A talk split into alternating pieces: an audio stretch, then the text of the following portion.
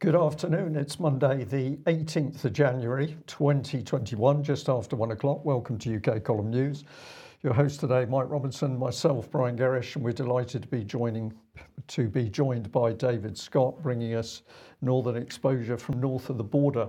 This is a just-in-time delivery, Mike. Very much so. So we're just going to get straight on. Lots to get through uh, again today, and well, well, we'll start with the Mail today because their headline is Germany to repurpose refugee camps to detain people who repeatedly flout COVID rules by going out when they should be quarantining. Uh, so they're saying that uh, the eastern state of Saxony has confirmed plans to hold quarantine flouters in a fenced off section of a refugee camp set to be built next week. Uh, the regional state claimed that the facility will only be used for people who have repeatedly flouted lockdown rules around self isolation.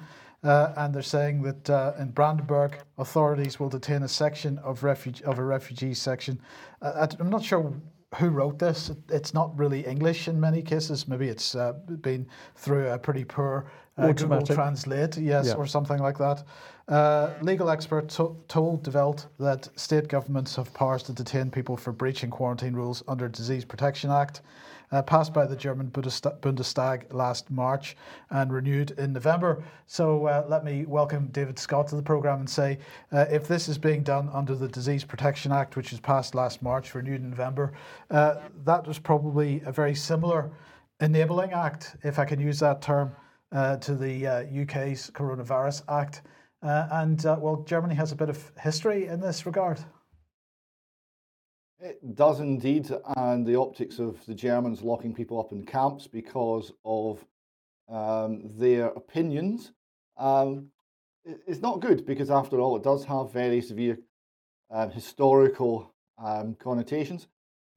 And people are starting to see the similarities here. I was sent another mail article um, which was highlighting um, a, a historical research of a horrendous photograph of uh, a woman and child, a Jewish woman and child, being shot uh, on the edge of a pit in the Eastern Front by German soldiers during the Second World War.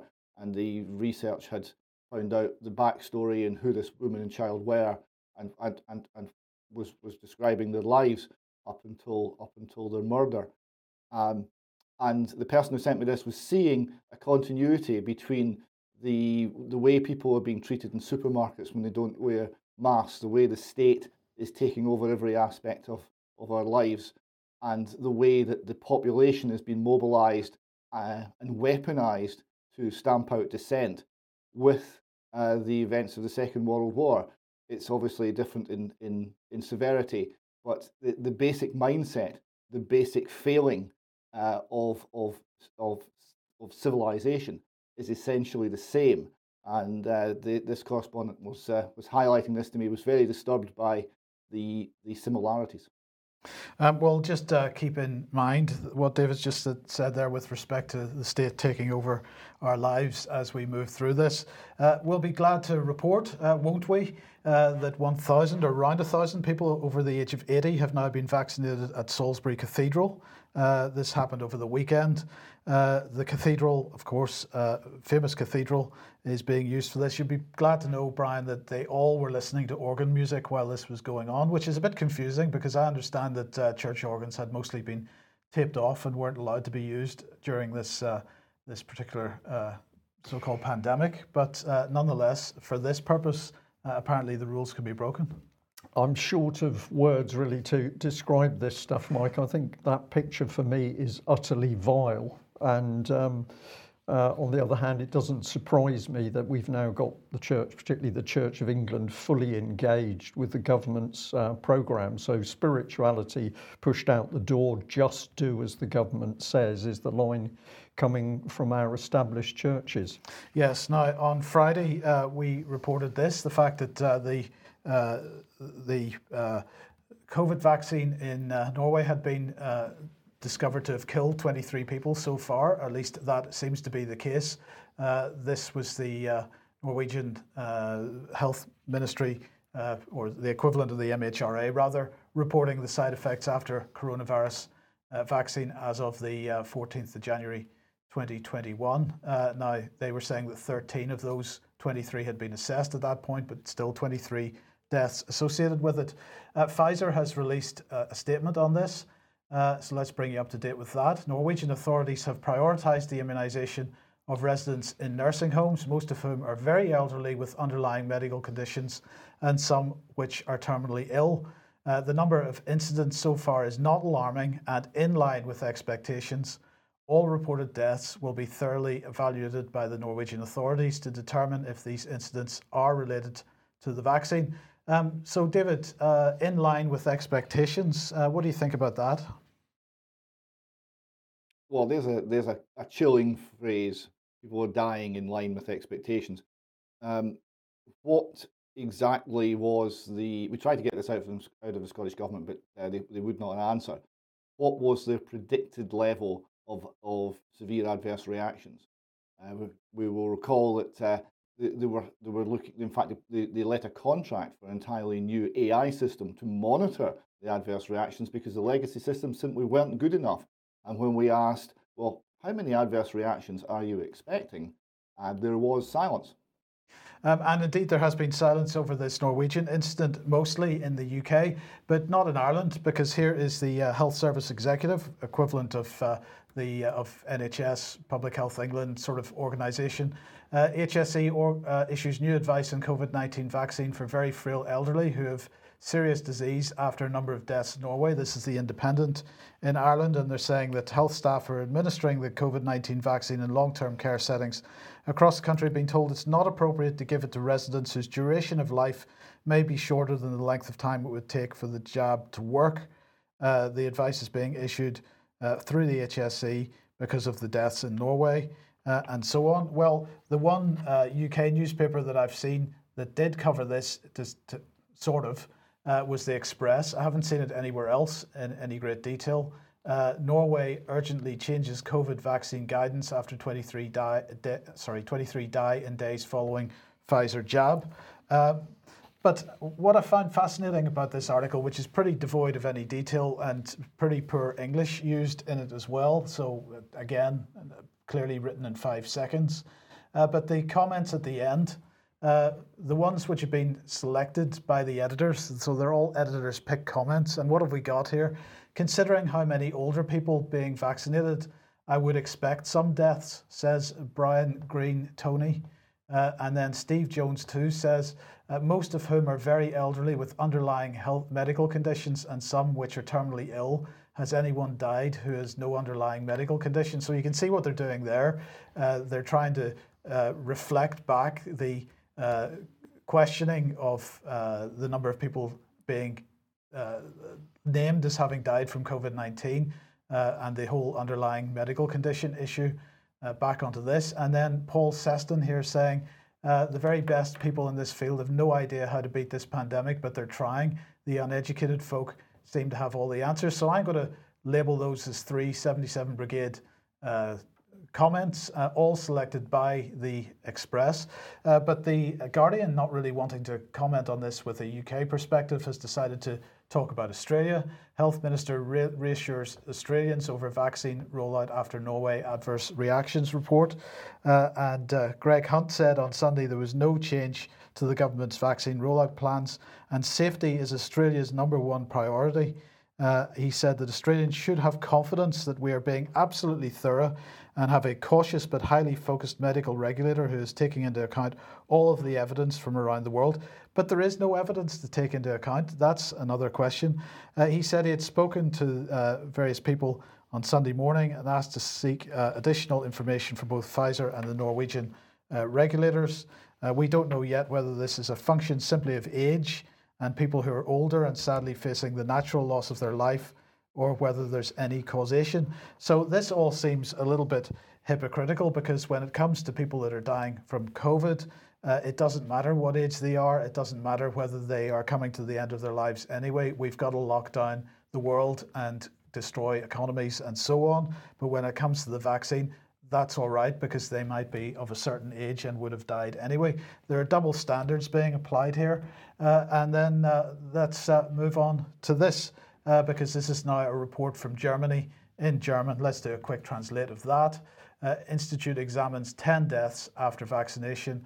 So several people have died, 10 people have died so far ha- after being vaccinated against coronavirus. And the Paul uh, Ehrlich Institute is now investigating the cause of death. So uh, that's where we are with respect to vaccines at the moment. Well, that's a very good point you've made, Mike. That it's absolutely clear, isn't it? When it's COVID deaths, we've got to talk about absolutely everybody and anybody who's maybe um, asymptomatic is a COVID problem. Um, but when it comes to the vaccine side, well, actually, I was going to say they're just described as incidents. Mm. Deaths have just become incidents, nothing really to bother about. Um, but uh, David, uh, the headline uh, from the Lancashire is that the Lancashire Post: uh, Preston councillor rushed to hospital with severe COVID vaccine side effects. Yes, I, I think this is the first time we've covered uh, an article in the Lancashire Post um, speaking to the Post, City Councillor Pav Akhtar uh, has described how he was left fearing for his life after being admitted to Royal Preston Hospital within hours of the job. 42 year old councillor, and you'll see a photograph in a minute, he looks quite fit and healthy, uh, from Plumpton, uh, who works full time for the NHS, spent 24 hours in emergency care last week. So, this is a very severe adverse reaction. It's one that's been reported. Um, and uh, the gentleman concerned was quoted directly describing his symptoms. He said, um, but the flu like snuffles and muscle ache kicked in, followed by a horrendous fever. When I closed my eyes to, to lay down, I felt like the top of my scalp was melting and sliding down my face. It was horrible. So, this is the reaction he's describing. And um, given the fact he works for the NHS, how did he, how did he process that experience? What did he, what did he say to us all? about how we should view the vaccine. Well, he said, I'm all sorted now. And some older, much frailer family members have had their jabs without any side effects. Everyone definitely needs to get their vaccination as soon as, as it is offered to them so we can start to get some control on the disease. Um, and he continued, This is our shot. I'm not sure if the pun was intended. This is our shot to get back to some semblance of normality. Getting vaccinated will help protect us and our loved ones. So he's just, despite going through an, a, a very severe reaction where he was fearing that he would die because of the vaccine, he's, he's gone straight back, flipped straight back to right on government propaganda. Now, his job requires him to say this. Um, and this is why that people, if they, if they feel they cannot say the truth because their jobs depend on it, need to stop lying. Just say nothing if you can't speak truthfully. He's yeah. completely igno- ignored his own experience and he's pushing out the government propaganda as though nothing had happened.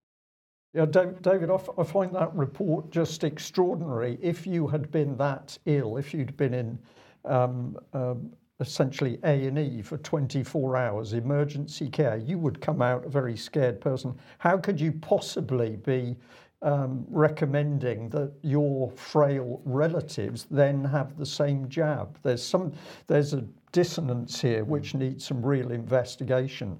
I don't even think this is the pressure of his job. There is something wrong about this report, in my opinion. Um, but let's move on. Uh, David, uh, who's exempt from wearing masks? I'm scared of abuse for not wearing one. So this is the BBC doing a fine piece of psychological attack on the British public in the way that the only the BBC can. This is this is a, a, piece of work.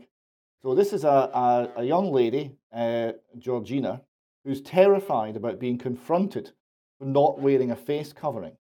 Right now, she describes how wearing a face covering affects her. She says, "My heart races. I get really hot and start sweating. I start shaking all the noise in the shop seems to get louder and the lights seem to get brighter right? So she, she's getting a, a, a very unpleasant um, uh, reaction to wearing a mask right? So this is not this is not minor. So she continues i have a few sensory problems. It is stressful enough uh, going into a shop when you have autism with the background music the beeps of the till customer an- announcements people talking.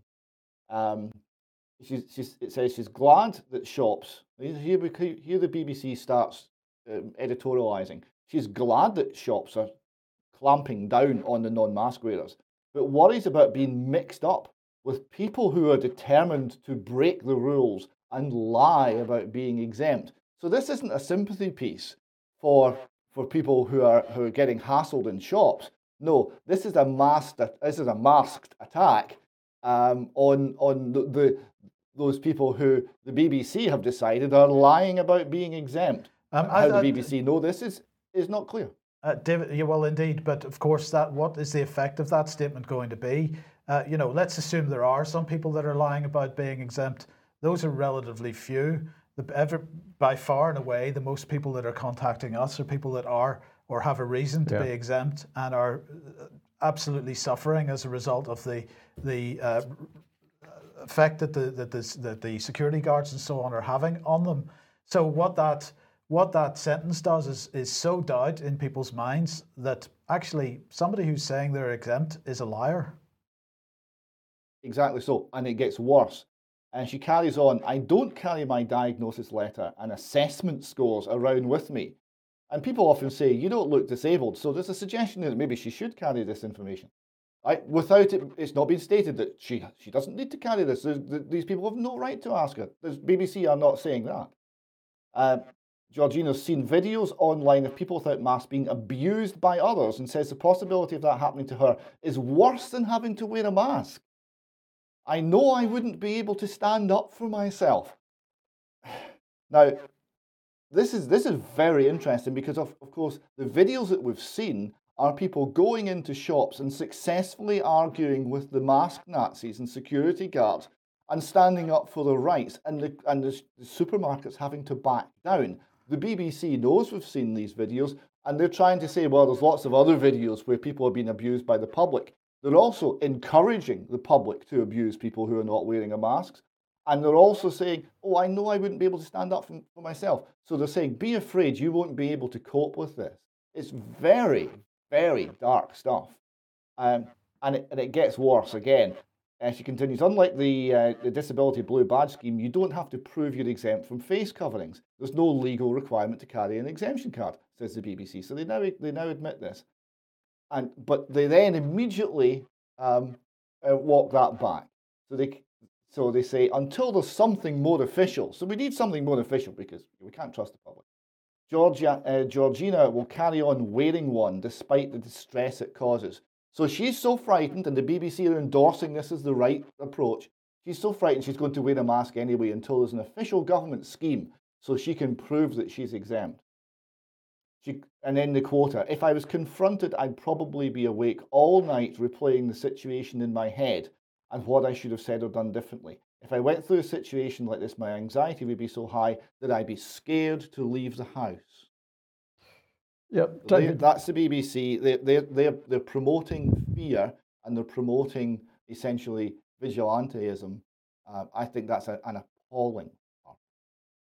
I'll just add to that, David. Of course, that reporter, Kirsty Grant, is actually BBC Newsbeat. So that article is specifically targeted for children and young people, which makes it even more despicable. Okay, now uh, we have uh, seen a load of headlines like this over the last several months. COVID 19, second wave spreads new virus strain in South Africa, hits younger people hard, hits younger people hard. Uh, and here's another example COVID 19 patients are younger and sicker than in the first wave. Uh, here's another one. This is a sun. Young people at more risk of coronavirus second wave, as it could be very different from the first. Uh, and here's the BBC from uh, November last year. COVID, children more likely to be infected in the second wave. Well, we've seen headlines like this for week after week after week in the last few months. Uh, I thought it's time to just have a look at some of the numbers, and thank you very much to the uh, viewer who, uh, who gave me a little bit of help with this. Uh, so let's have a look at those numbers. So if we look at April as an example, being the peak, uh, the total number of deaths attributed to COVID 19 in April uh, was 26,683. Uh, and as you can see, 54 of those were for under 30s. Uh, 124 were for people in their 30s, 420 for people in their 40s. Um, we get to December, and the total of deaths attributed to COVID 19 in December is 14,633, uh, 17 for people under 30. So that's 0.2% uh, in April and 0.1% in December. So again, the headlines, uh, absolutely uh, the lie of the headlines proven through the numbers, uh, and that's absolutely clear. Yeah, propaganda at its uh, worst. Well, one of the things we've been paying attention to is the increasing power of supermarkets because, of course, most people shop at a supermarket at some stage. Many people shop at supermarkets for food all the time, but we're now seeing the supermarkets gain more and more power simply to enforce government policy.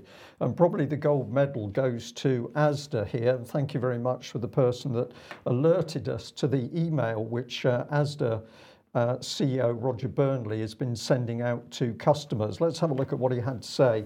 We are incredibly proud to announce that ASDA has become the first supermarket to support the NHS vaccination programme using in store pharmacies to provide, provide COVID jabs. So you go to the church or you can go to ASDA, Mike, have you, at least you've got a choice. The first in-store vaccination centre opens in one of our Birmingham stores later this month and qualified ASDA pharmacy colleagues will administer the vaccine to priority groups identified by the NHS. How can they be qualified already, Mike? What do they actually know about this vaccine? Mm. I would be very interested to know. The site is the first ASDA pharmacy to be approved to support the Pfizer BioNTech vaccine programme, and we're continuing to work with Public Health England and NHS England to assess other sites that could support this programme. So, Roger Burnley, not just about food, he's about making sure that you adhere to the government's programme and he's going to mix provision of food with getting the vaccine. We've also offered NHS England the full use of our 238 in-store pharmacies and qualified pharmacists to support the rollout of the Oxford AstraZeneca vaccine programme, which has just begun. We stand ready to support authorities as needed in Scotland, Northern Ireland, and Wales. So the job of ASDA is to support the authorities. It's not to provide you with a shopping experience. Following last week's national lockdown, we strengthened the existing measures in stores to protect customers and colleagues, which included extending the period of our quote COVID safety marshals. I believe, David, you would call that a mask Nazi. Uh, but they're going to be on duty at the front of every store from 8 a.m. to 8 p.m. so that they've got the maximum opportunity of frightening people, presumably. We've continued to strongly encourage customers to wear face coverings. So Roger Burnley's got no interest in young girls, as we've just shown, who suffer as a result of face masks. We're going to strongly encourage customers to wear face coverings in our stores since it became a legal requirement to do so last July. Um, we provided masks free of charge to any customers who've got to bring their own. And he goes on because there's more. We've also reviewed store occupancy levels to help maintain social distancing.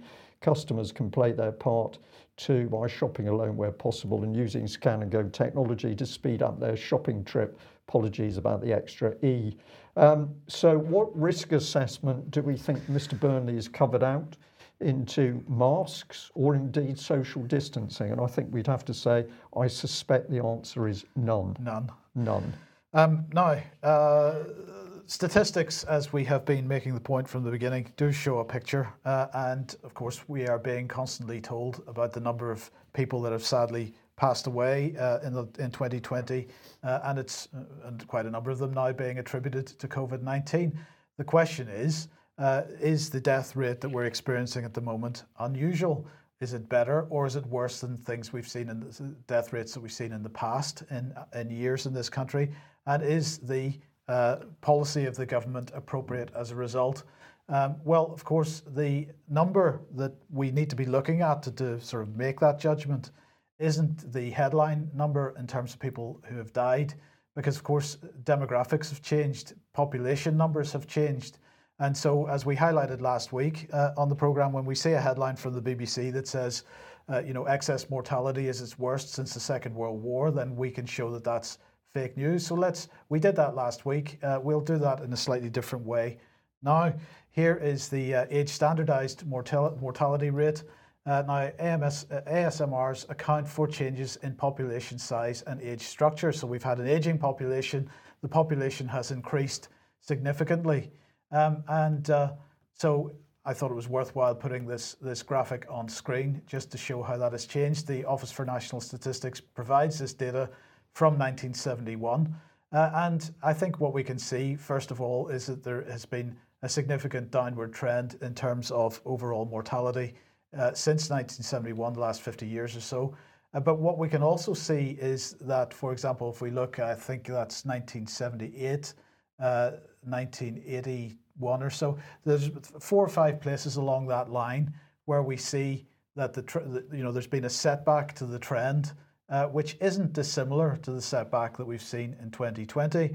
Uh, and no matter what you think is the reason for that setback, our argument has been from fairly early on that the reason for that setback in mortality is because of uh, government policy rather than the so-called pandemic itself. Um, but the, the other key, the reason that I've put the year 2000, highlighted the year 2000 and the year 2008 there, is because obviously the uh, level of mortality that we're seeing in 20 or we saw in 2020 is below all those years between 2000 and 2008, uh, making 2020 the ninth worst year uh, since the turn of the century, but significantly better than every year since uh, 19. 71 right up until 2009. So, David, uh, you saw that over the over the weekend. I'm just wondering what your thoughts are on it. A, a fascinating graph. Um, it shows, without fear of contradiction, that the level of mortality in the United Kingdom in 2020 was, for want of a better word, normal. Um, there was nothing unusual about it. Where's the pandemic? Where's the huge spike? It just it just doesn't exist. So we're being lied to. It's also quite interesting that the long-term improvement in in uh, health um, and longevity seems to have stopped in about 2008, 2009, and it's actually flatlined since then. So there's there's some interesting in, information coming out of the long-term trends as well. But in terms of 2020, it really puts it in context. That's the level of of all-cause mortality we've had. You know, very minor, a small uptick, nothing unusual, and that's before you get into what's actually causing the uptick. And we're talking about levels of mortality which are much better than the early part of this century. So, why are we closing the entire economy down? Why are we destroying our, our, our nation? Why are we locking people in their homes? Where's the reason? Uh, this is the question we've been asking from the beginning, and uh, no satisfactory answer uh, as yet. Where does that uh, take us? Well, it takes us that apparently we might be released from uh, lockdown. So we've chosen this Daily Mail headline here. Um, lots of um, uh, psychological manipulation just in this image because uh, the headline in words is Lockdown Lifts in March, which is not actually what the article says. Uh, but then the whole of the image sequence is that, of course, this is only going to happen if everybody is a good little person and takes the vaccine. So the top image uh, left has got Nadhim uh, Zahawi, who's the vaccine minister, and he's promoting not only vaccines, but the fact you will get a second uh, dose of vaccine. Then we've got the big image, of course, of somebody receiving it. And then on the right, we've got a map showing that the UK is going to have up to 2,700 special centres to roll out the vaccines. So this is the uh, main headline. Lockdown is set to be gradually lifted from March when all over 70s are vaccinated. 5 million more will be offered a jab from today as Minister guarantees second doses within 12 weeks amid warnings areas face postcode lottery for access. So no concerns over damage to people, deaths from the virus, but we've twisted it now. There's concern that you might not be able to get one. And just for the avoidance of doubt, what they mean by gradually lifted, uh, Dominic Raab over the weekend was saying uh, we will move back to the tier system that we saw yeah. a few weeks ago uh, before this latest lockdown.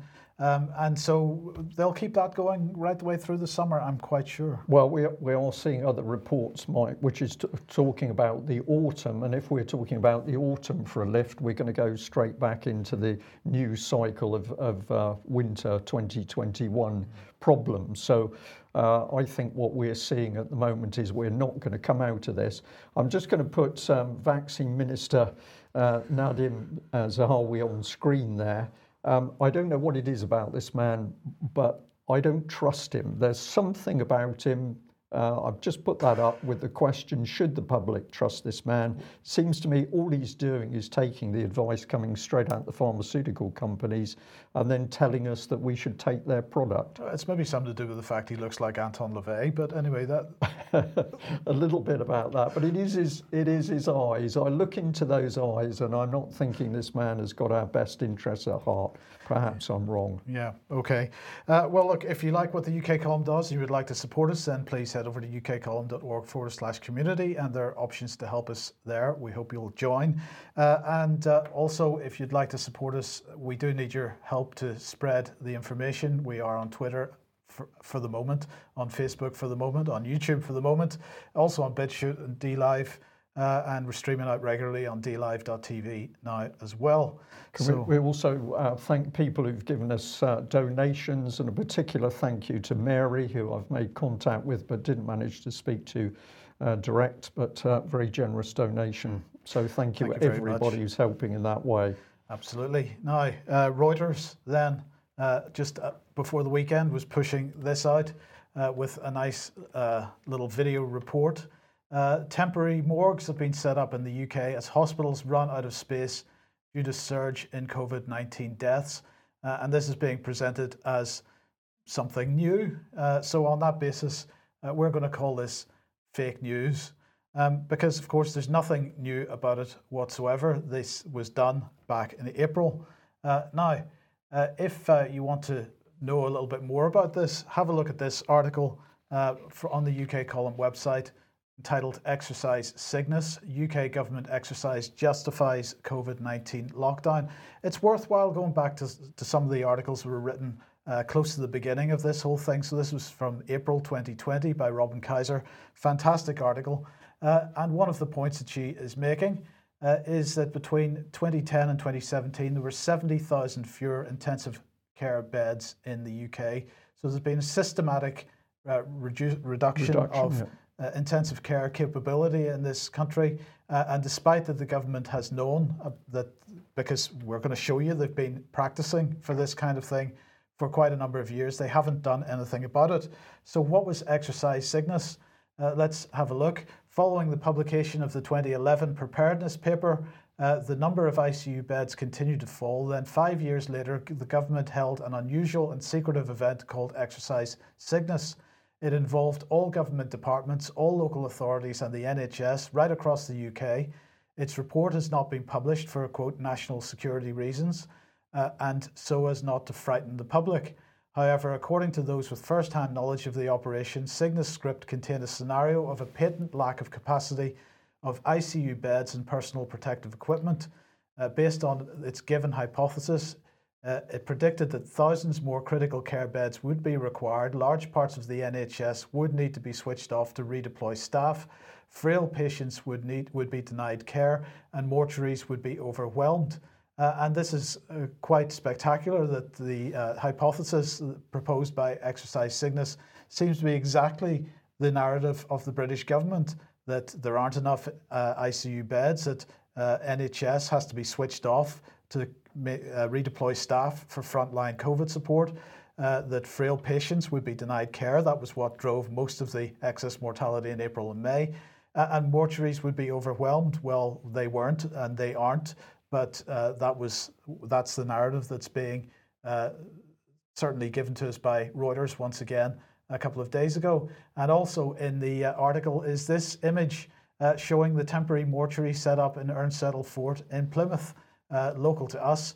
Uh, but that was, of course, was back in April. And just to confirm that that actually did happen, here is uh, the section from the British, from the Plymouth uh, uh, Council website, plymouth.gov.uk, from the 27th of March 2020, setting up temporary mortuary facility uh, at Agaton Fort in Ernesettle, which they acquired on a temporary basis. They hope that they never were going to use it. They never did use it. they won't use it uh, because the I'm sorry to put it in this ter- these terms, but the bodies just aren't there. And that's because the facts around COVID are not correct.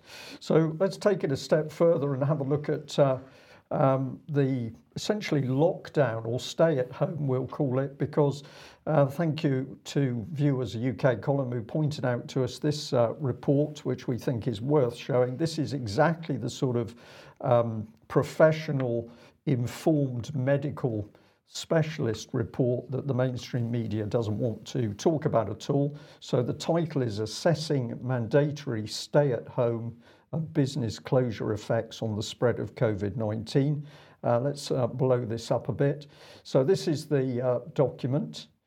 And um, you can find it because we're going to encourage our viewers and readers to go and look at this material themselves. You can go to the European Journal of Clinical Investigation and find the paper, and I've put the address for that on the right hand side of the screen.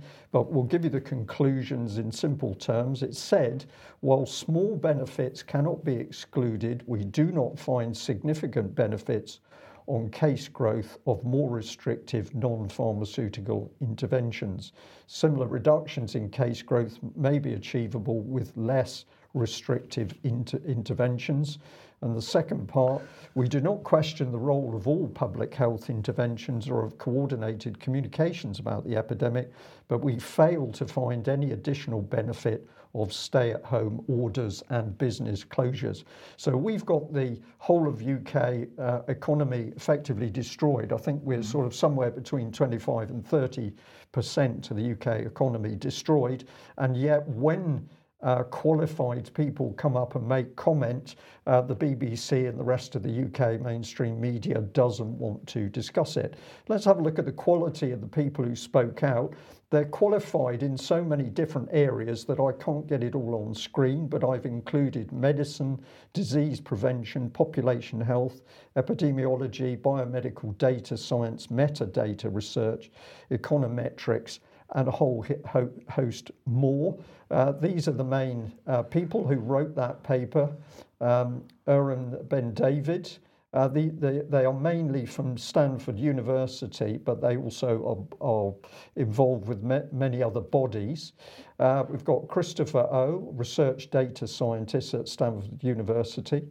Uh, we've got John uh, Ioannidis, uh, professor of medicine, epidemiology, and population health, and and a whole range of other things.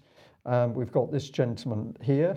Uh, so these are fully qualified people, but of course, none of these voices appear on mainstream news at all. This is simply filtered out because it doesn't fit the government narrative and it would have us questioning why we're locked up in our homes.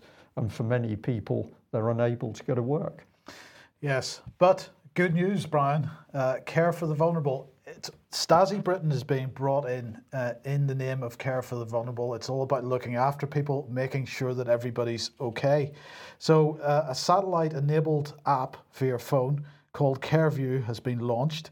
And this is all about tackling social isolation and loneliness in urban areas by enlisting the help of an army of professional volunteers across the city, including police, postal workers, charity workers uh, who register on the app. And when they see signs that people might be experiencing social isolation, uh, they click on the app and the location that they were passing is recorded uh, via satellite, apparently. Uh, and this is uh, because today, if anybody didn't know, being Monday, the 18th of January, this is Blue Monday. We had a blue Christmas, but this is Blue Monday. Uh, and this is said to be the most depressing day of the year with post Christmas blues and cold, dark nights. So uh, anyway, this is Blue Monday. Uh, and so people out in the community can tap the app when they spot signs that a householder might be struggling, like rubbish dumped in the garden or curtains that always remain shut. Uh, through satellite technology, this app tap uh, generates a heat spot on a web-based map of the city, and therefore multiple app taps. Uh, this creates heat maps pinpointing streets and homes where people might welcome assistance of some kind. Now, this is, of course, David, what this is all about is making sure that uh, it's the state which intervenes. It discourages uh, the, the, any development of sort of community uh, and instead uh, creates a situation where you just uh, interface with the app. Don't worry about interfacing with the person that you might be concerned about at all. Uh, because of course we have to socially distance, wear masks, and all that kind of stuff. So we can't do that anymore. Um, and so we just tap on an app, and then the state will intervene. Yes, uh, the state is coming in to so many aspects of our lives to remove um, our normal interactions, uh, attacking the family, attacking your communities. But on a positive note, Mike, this is uh, going to be excellent for handing out um, uh, social um, credit points. Uh, well, indeed. But it's not all bad news, is it? Because uh, more and more graffiti appearing. This is from Portobello Beach, and isn't it good? It's scrawled in, in, uh, in chalk in the side of in the side of a waste paper bin, and it says, "Enough of this nonsense. Fear is the currency of control. Wake up!" And whoever out there wrote that on the side of the bin, uh, that's that's a beautiful statement. Thank you very much. Yes. Now, David, you are, of course, uh, Northern Exposure. So let's uh, expose some normer, Northern uh, nonsense. Uh, and first of all, Alex Salmond and uh, Nicola Sturgeon. Well, here we've got Alex Salmond in the role of Brutus and Nicholas Sturgeon as Caesar. Now, I'll, I'll let you decide later on whether those are actually the right way around or not. Um, this, this is a story that's been bubbling under for some time. It hasn't made the column um, simply because lack of time. And there's so much other things that are more important happening. But I think now's the time. And I went to the mainstream media to try and get uh, a handle on exactly, you know, to try and explain what's happening. And it was quite disappointing. I'll take you quickly through a few mainstream stories that give some indication of at least the surface. Here we go BBC News. Salmond accuses Sturgeon of misleading Parliament. So that's a headline, and that's that's a relevant piece of the story. Um, he said that, that statements that Sturgeon made to uh, to the Parliament were simply untrue. Um, uh, Mr. Salmond's statement read The pre arranged meeting in the Scottish Parliament on the 29th of March 2018 was forgotten um, by Nicola Sturgeon in her um, statements to the, to the Parliament. Uh, um, was forgotten about because acknowledging it would have rendered ridiculous the claim made by the First Minister in Parliament um, that it uh, had been believed at the meeting on the 2nd of April was an SNP party business and was thus held at her private residence. So there's been meetings in the background at Nicola Sturgeon's home. She's been making statements about that it was party business, businesses, nothing to do with the government. So that's why there was no records, and that's why there was no minutes taken. Um, and then, uh, and sorry, sorry, David, this, this is this is all about Alex Salmond's court case and the allegations of sexual impropriety. Is that right? It's to do with the case against Alex Salmond um, or the plot against Alex Salmond. We'll, we'll come to that. But it's the, the, the background is allegations of sexual misconduct were made against Alex Salmond via a, an in house Scottish Government complaints procedure by civil servants. And there was then a, a process um, during which Alex Salmond was essentially convicted. Alex Salmond got, took that to judicial review. The, the judicial review lasted less than a day before the government case fell apart, and, and Mr. Salmond walked out vindicated. And uh, he was then um, arrested by Police Scotland and charged with 14 counts, uh, ranging from minor assaults on women to attempted rape. Um, and it, when this went to trial uh, in front of a jury, uh, the jury decided uh, to acquit him on all counts. Not guilty on 13, not proven on one, and he, he was he was acquitted, and the, the government case again collapsed. But there's much in the background, and it's the background and Nicola Sturgeon's statements to Parliament that are being examined um, here. Um, so the, the Sunday Post uh, reports that uh, Nicola Sturgeon is going to be asked to give evidence in person next week. So she's going to have to go in front of the Parliament inquiry, and her predecessor, the former First Minister of Scotland, has already said that she's lied to Parliament. So it's an, an interesting situation. Um, STV News uh, reported Salmond accuses Sturgeon of breaching the ministerial code. Um, so th- this this would be a resigning matter. If she's been lying to Parliament, she'll have to go. So if she's ha- she's been having meetings in her house, which had no um, had had no minutes and no records, and they were on government business, and then she lied to Parliament and said it was party business. Um, she'll have to go. Um, David, if, uh, David, is, claimed to have forgot. There, there, there, seems to be a similarity here between uh, her hold, hosting meetings in uh, in her own house and uh, Hillary Clinton hosting emails on her own server. It's is this is there some connection between Clinton and and and Nippy that that perhaps maybe this idea came to her mind? Well, Nicola Sturgeon is a huge fan of Hillary Clinton. Has made that clear. Has had a photograph taken. She was very happy about this. So yes, there, there is a, there's certainly an affinity between the two. Um, so it gets more complicated. So here the Telegraph is, is reporting that Alex Salmond demands the inquiry gives him immunity against prosecution so he can tell the whole truth. Now, this is no minor thing because what's happened since the Alex Salmond trial, at which he was, he was, he was uh, acquitted on all charges, is that supporters of Alex Salmond have been targeted by the Crown Office for prosecution.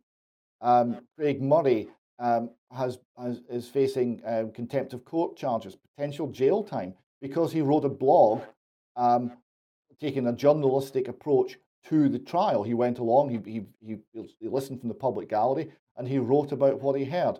And he's now facing prosecution over that. And a number of Mr. Mr. Salmond's supporters are facing prosecution. So Mr. Salmond being concerned that if he goes in there and tells the truth, particularly if the truth could be construed as identifying the women who made the allegations, that he could find himself in prison because of that. So um, I think this is actually a valid concern uh, from Mr. Salmond, and he's trying to get that resolved. Uh, the, the, the Scottish um, uh, Crown Office um, are not really playing ball.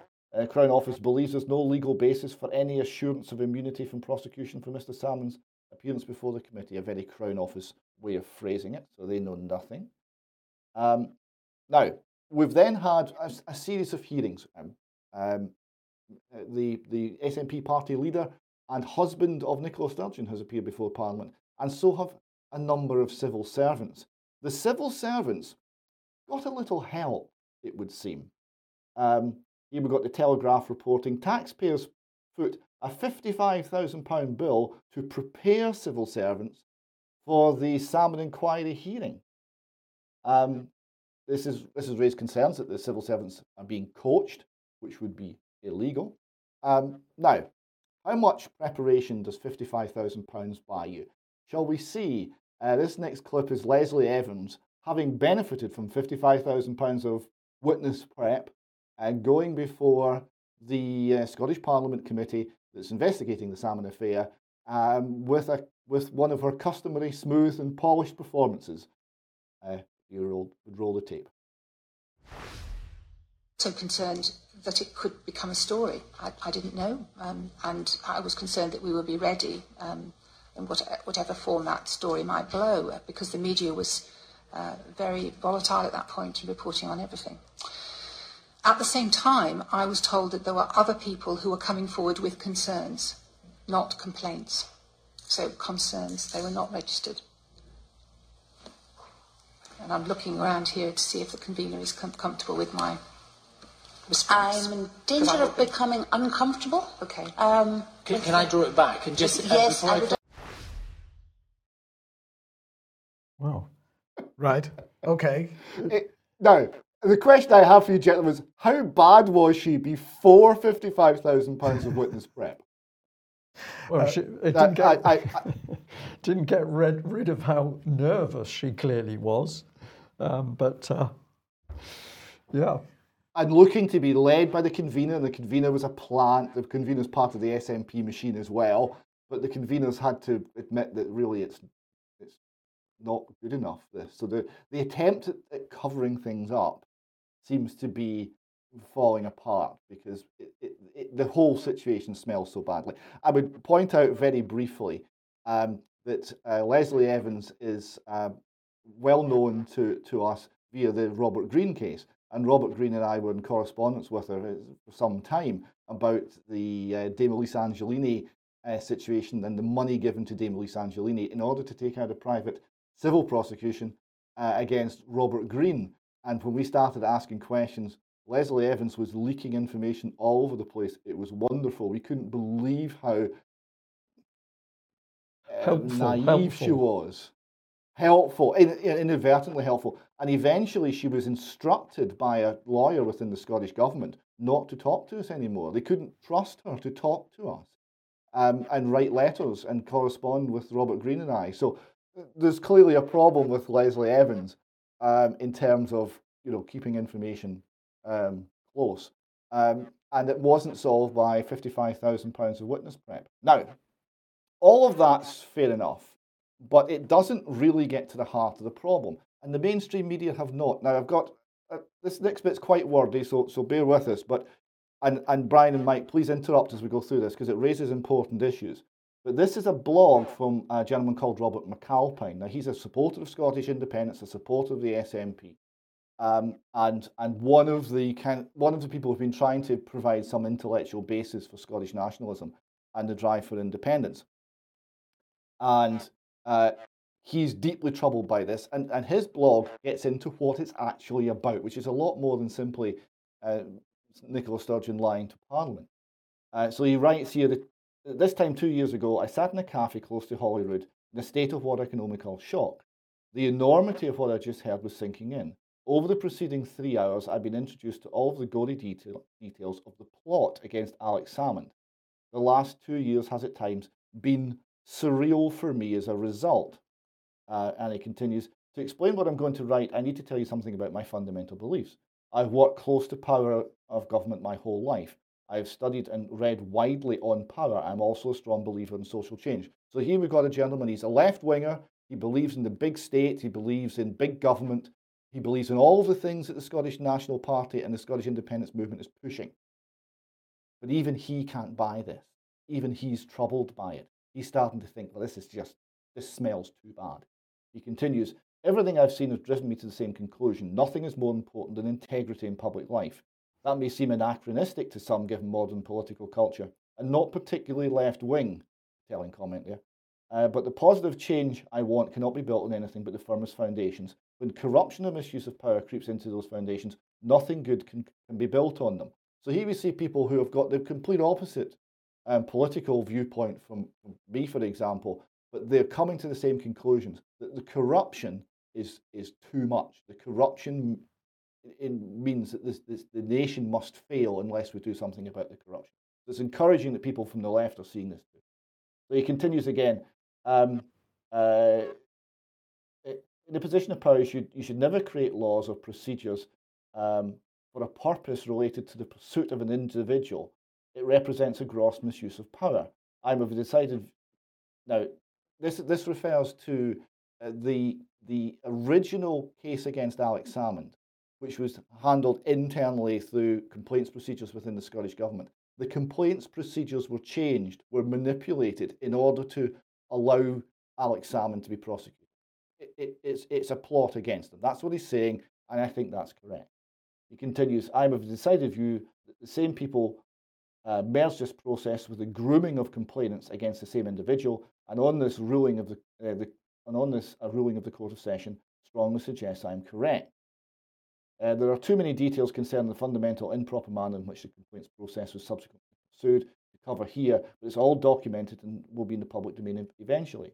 This too was a gross abuse of power. It seems at this point that these actions, uh, that those behind these actions became aware that the, uh, of their risk of exposure as a result of legal arguments they had become aware of, and I believe this is when the cover-up began. So he's, what he's saying here is there was a plot to get Salmond.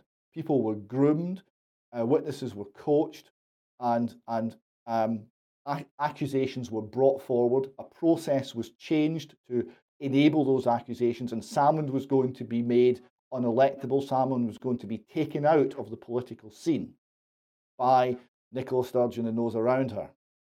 And then, when that started to come unstuck, there was then a cover up of the political plot against Salmond. That's, that's where we're at so far.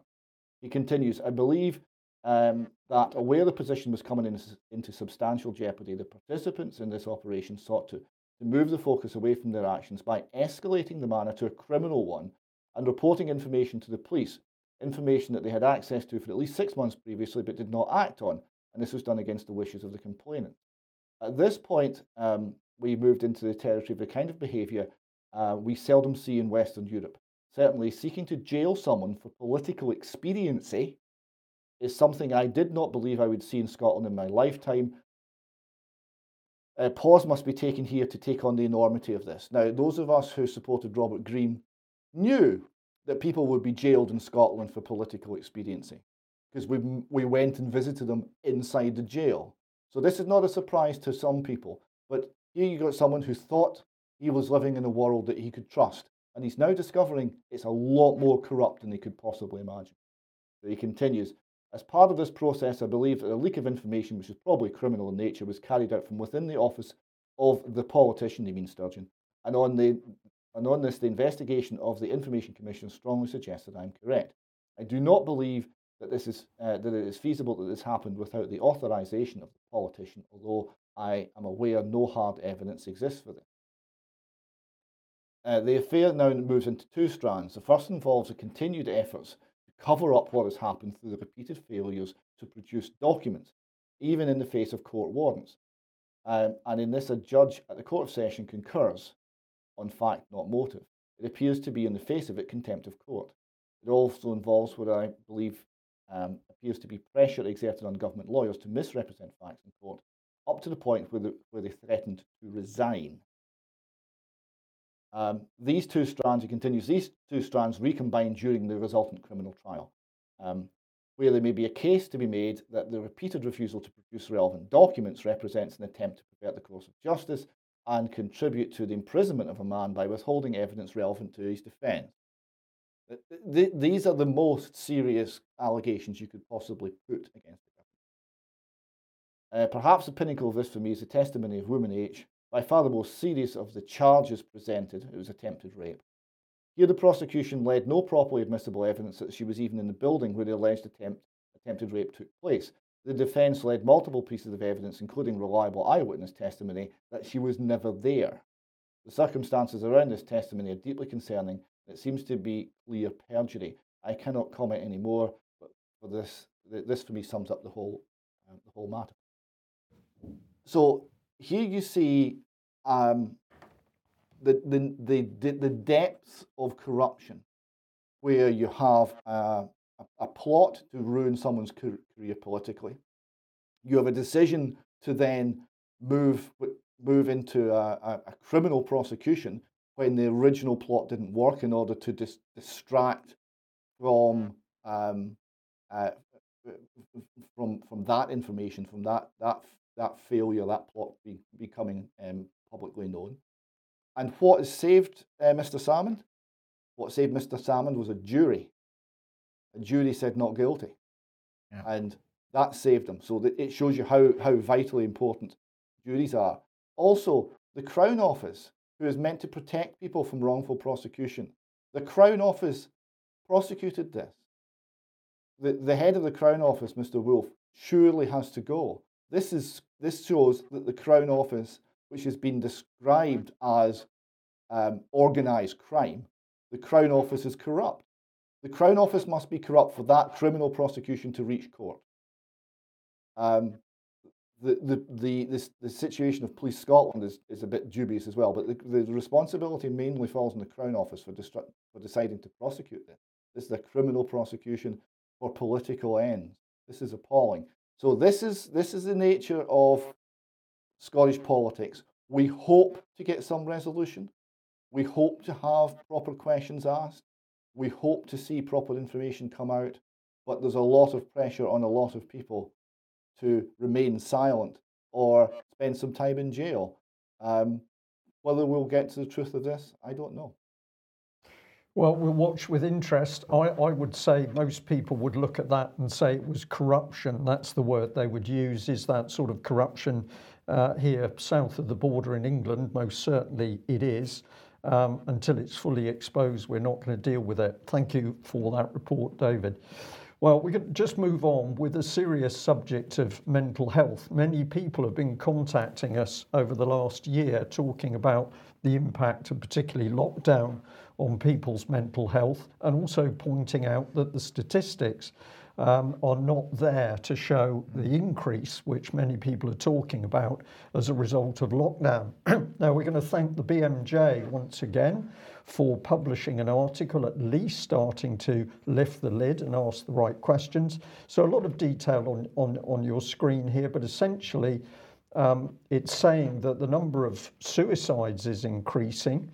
Uh, so it's uh, here it says data published by the Office of National Statistics on the 1st of September showed that in 2019 the suicide rate amongst men and boys was 16.9 deaths per 100,000. It goes on to talk about an increase, but it's also got a statement here by the president of the Royal College of Psychiatrists, Dr. Adrian James, and he says this it's crucial to identify the people most at risk and to provide tailored care and support to them. The data provides real insight into particular groups in society who are at higher risk. We need more research to understand the reasons behind the increased rates of suicide in teenage girls and young women, as well as middle aged men. Uh, the current pandemic and its impact on people's mental health reinforces the need for substantial and sustained government funding to ensure that there's a mental health system where no one, including those at risk of suicide, is unable to access the care that they need. Now, that was a very pertinent comment from Dr. Adrian James, uh, but it was also this statement by the Office for National Statistics, which is important for the public to see. Uh, what did they say? It said that ONS published the provisional data for the second quarter of 2020, the peak of the COVID 19 pandemic. It showed there were 6.9 deaths by suicide per 100,000 people in England. This was the lowest of any quarter since 2001, but the ONS said that the lower number between April and June should be interpreted with caution because the pandemic meant that inquests were delayed. So, this is a very significant comment. It went on. Given the length of time it takes to hold an inquest, around five months, we do not currently know the total number of suicides that occurred during the coronavirus uh, pandemic. And uh, this appears to be the case. Many people working in mental health are saying to us how bad things are and, and the, the, uh, the major effect, adverse effect on people's mental health. But at the moment, we haven't got any full statistics showing what's going on. And uh, the professionals are saying the government needs to deal with this very quickly. Will they? I'm not convinced, Mike, because I think the moment they do, it's going to put more pressure on releasing lockdown. Mm. Um, now, the question uh, in many people's lips is why uh, are we having this lockdown? Why are we doing this damage to the economy? Now, at the weekend, uh, the virtual Davos uh, begins. Uh, this is the World Economic Forum's uh, annual Davos event, which, of course, people aren't able to go to in person this year. So they're running it virtually. They're going to host a proper Davos later in the year in Singapore when they believe that people are going to be able to attend in person. Um, but uh, over the last several months, and really beginning at, at September, October, November time last year, we started seeing things like this. This is Deutsche Bank. Uh, climate neutrality, are we ready for an honest discussion? Because, of course, when you're looking at uh, Davos, the Great Reset, and the World Economic Forum, it's all about the new Green Deal. Um, so, uh, the European Green Deal labels the goal of climate neutrality by 2050 as a growth strategy where no one is left behind. Uh, says uh, Eric Heymann. Uh, of the of Deutsche Bank. well, here is probably the key quote from this particular document. He says a certain degree of eco dictatorship will be necessary. The impact of the current climate policy on people's everyday lives is still quite abstract and acceptable for many households. Carbon prices will have to rise considerably in order to nudge people to change their behavior. Uh, and of course, this is what the whole COVID thing has been about from the beginning behavioral change. That's why the behavioral uh, economists and the behavioral psychologists have been so central uh, to the activities of SAGE and the eventual government policy. But around the same time that this Deutsche Bank uh, article was being published, uh, Financial Times uh, ran this headline UK set to miss goal to cut carbon emissions to net zero by 2050. Uh, and uh, they said researchers urge government to engage with public to force behavioural changes. And what the what they were writing about in this Financial uh, Times article uh, was this report here called Behaviour Change, Public Engagement and Net Zero, a report for the Committee on Climate Change. And some of the headlines around this at the time were making the point that unless this was published in October 2019, by the way, uh, they were making the point that unless uh, there was significant behaviour change, the uh, goals towards net zero weren't going to be met. And they were really asking how could this behaviour change actually be uh, created? How could we?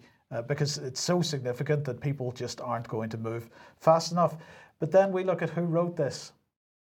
Uh, and uh, well, let's see, Dr. Richard Carmichael from Imperial College London, on, and uh, this is from the Centre of Energy Policy and Technology and the Centre for Environmental Policy at Imperial College. Um, and of course, Imperial College uh, expressing their concerns in this uh, report, uh, David, that behaviour change needs to take place, that perhaps something needs to happen to encourage that behavioural change. And then a few months later, we find the same Imperial College uh, being one of the key drivers for behaviour change, which has resulted in the complete decimation of the UK economy and, in fact, the global economy. Just a coincidence. I'm sure it's just a remarkable coincidence. Um, but it does, I, I do wonder if uh, this time next year we might see, or, or maybe this time next month, we might see uh, on Twitter hashtag defund Imperial College as well as defund BBC. I think that's a very good idea. Perhaps we should also just uh, throw in that, of course, if you do your research on Deutsche Bank, I've got a headline in front of me here Deutsche Bank's five biggest scandals espionage, money laundering, interest rate scams. Germany's biggest lender has a global reputation for scandal and has paid hefty fines and expensive settlements uh, to make up for its wrongdoings. And they're talking 600, over $600 million in fines, but the same bank is going to advise us how to run the planet. It's a good system. Well, let's um, probably end the news with the BBC. Um, this is an interesting report that was pointed out to me. Um, what is it about? Racism in education, how truth pages help students fight back. Uh, said the killing of George Floyd was a, Floyd was a catalyst uh, moment for social justice movements across the world, but after the coronavirus pandemic worsened, some of these movements were pushed aside. Well, the BBC, of course, very upset about that, uh, and as we'll see, they got into the middle of it. One which isn't is an online reckoning orchestrated by students known as Truth Pages. Um, and it says uh, racism exposes pages became popular across both sides of the Atlantic primarily on Instagram, allowing black, Asian, and minor- minority ethnic students to share their experiences. The result was a wave of call to action by um, some more successful than others, enlisting the cooperation of institutions in tackling racism and racial inequality. So the BBC sad that the thing had died down with COVID, so they're busy in stoking it up. And then if you follow through the journalist, this is Sam Everett, this is how she went about it. Me and Lorna Aqua are looking to speak to current students who have experienced racism at university, either in the UK or the US, purely research stages at the moment, but eventually looking for contributors to a BBC video we're doing. If this is you or you know someone, drop us a direct message. So they're seeking out the Discord. Um, another one here looking for minority ethnic students or alumni who are willing to record a short voice note describing as an experience of racism they face. There's not a lot of evidence in a, in a little voice recording, Mike, and I think we've seen how they're going to be used. And this, of course, spreads. And if you follow the email, uh, sorry, the Twitter chains through, you end up with this sort of organization, uh, which is uh, why is my curriculum white? A student led independent decolonisation campaign at Lancaster University. And David, I was going to ask you for a definition of what a decolonisation campaign is. I think we know. Well, here's here's the thing, right? Um, uh, take physics for example.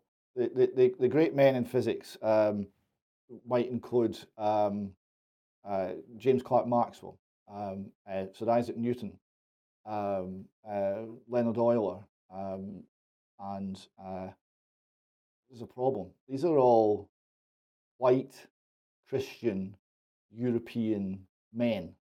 This, this, this is the problem. Physics is, physics is flawed. Physics is white physics. We need to have African physics. We need to have ethnic physics. We can't have knowledge anymore we can only have knowledge from a particular ethnic subset. It's um, the introduction of racism, which is a toxic ideology at the best of times, into every aspect of human life and endeavour. Yeah, toxic subject. Thank you for that. This is intersectionality, which we keep warning our uh, viewers and uh, and listeners about. But we followed that Twitter trail, and it got even better because uh, here's Lorna Aqua, and then we find something very interesting. Have a look at this one. Right, so let's address the elephant in the room. I've worked for the BBC for the past five plus years and have watched white reporters from the same organisation say the N word twice, twice in one week. I've written a letter to the BBC on behalf of at We Black Journos. So um, the BBC goes investigating racism, um, comes out that it's in the BBC, but that doesn't appear in the the uh, BBC article. So we're just going to say the BBC is pretty good at, at ramping up the uh, discontent, but fails to deal with its own problems. Mm. We're just going to jump to the end slide there with an eye on the uh, on the time and. Uh, yes, D- David, uh, you wanted to finish off with with this one, uh, a skit on a, I, probably I thought, the oldest joke that in existence. Yes, I thought it was a wonderful cartoon. So you see the chickens crossing the road at a, at a zebra crossing, and, the, and, and it's being met by, by two cops. One seems to be writing out my ticket, and the other one is, is tapping his truncheon menacingly. And the cop says to the chicken, This better be good. okay. Yeah. We'll, we'll end there. David, thank you very much for joining us. Thank you to all of our viewers and supporters. Uh, it's really great to get the amount of correspondence we're getting at the moment, largely thanking us for what we're doing. So that's much appreciated. Um, for UK column members, we'll be back on the live stream in about 10 minutes for uh, some news extra. We will see you then. Thanks for joining us. Bye bye.